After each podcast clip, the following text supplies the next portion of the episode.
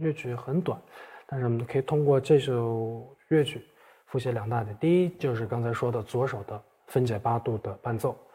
我们来看乐谱，高低音谱号，嗯，左手的位置千万别找错啊，一再强调。然后呢，调号是没有升号，没有降号，C 大调，拍号四四拍。左手是一个分解八度，你看像第一小节，分解 C 大调的这个主和弦，哆咪嗦的分解和弦，哆嗦哆。第二小节，第三小节又回到了，第四小节又下去，第五小节又向下。它们的规律都是一样，五二一二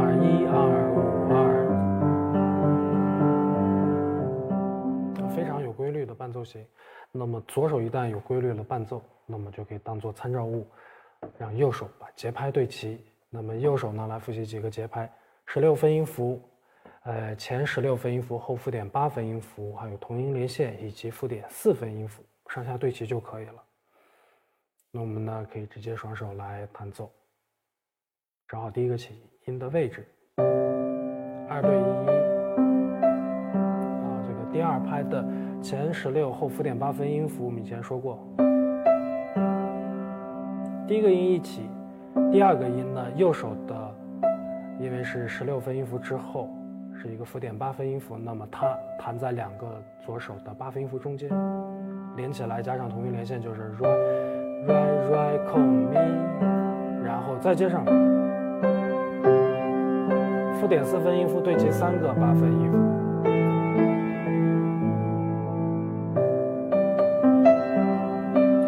小节是跟前面一样的，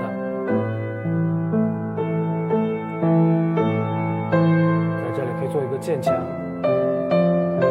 同音连线啊，直接弹奏不用数节拍，左手帮助打节拍，渐弱，主歌第二部分啊。在弹同样的乐句的时候呢，我们可以弹的，因为乐句五线谱写的是一样，但是我们弹的感觉可以做出不一样。第，比如说第一段刚刚入，我们第二段可以强烈一点。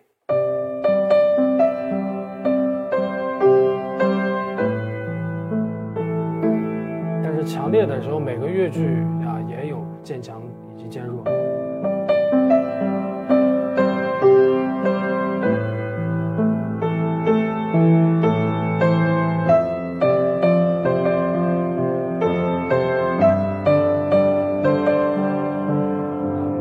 这里发现这首曲子第一行、第二行跟第三行、第四行是完全一致的。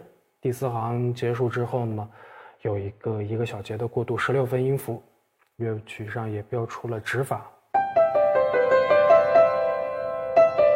这里呢，我们把它们分成四拍，第一拍四个十六分音符，一二三四；第二拍四个十六分音符，二二三四；第三拍一个四分音符，弹够一拍。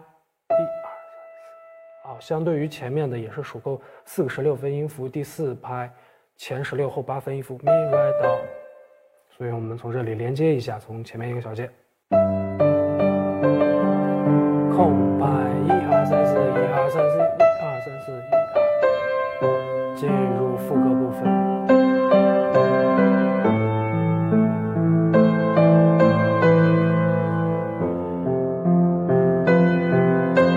强，然后副歌再反复一遍，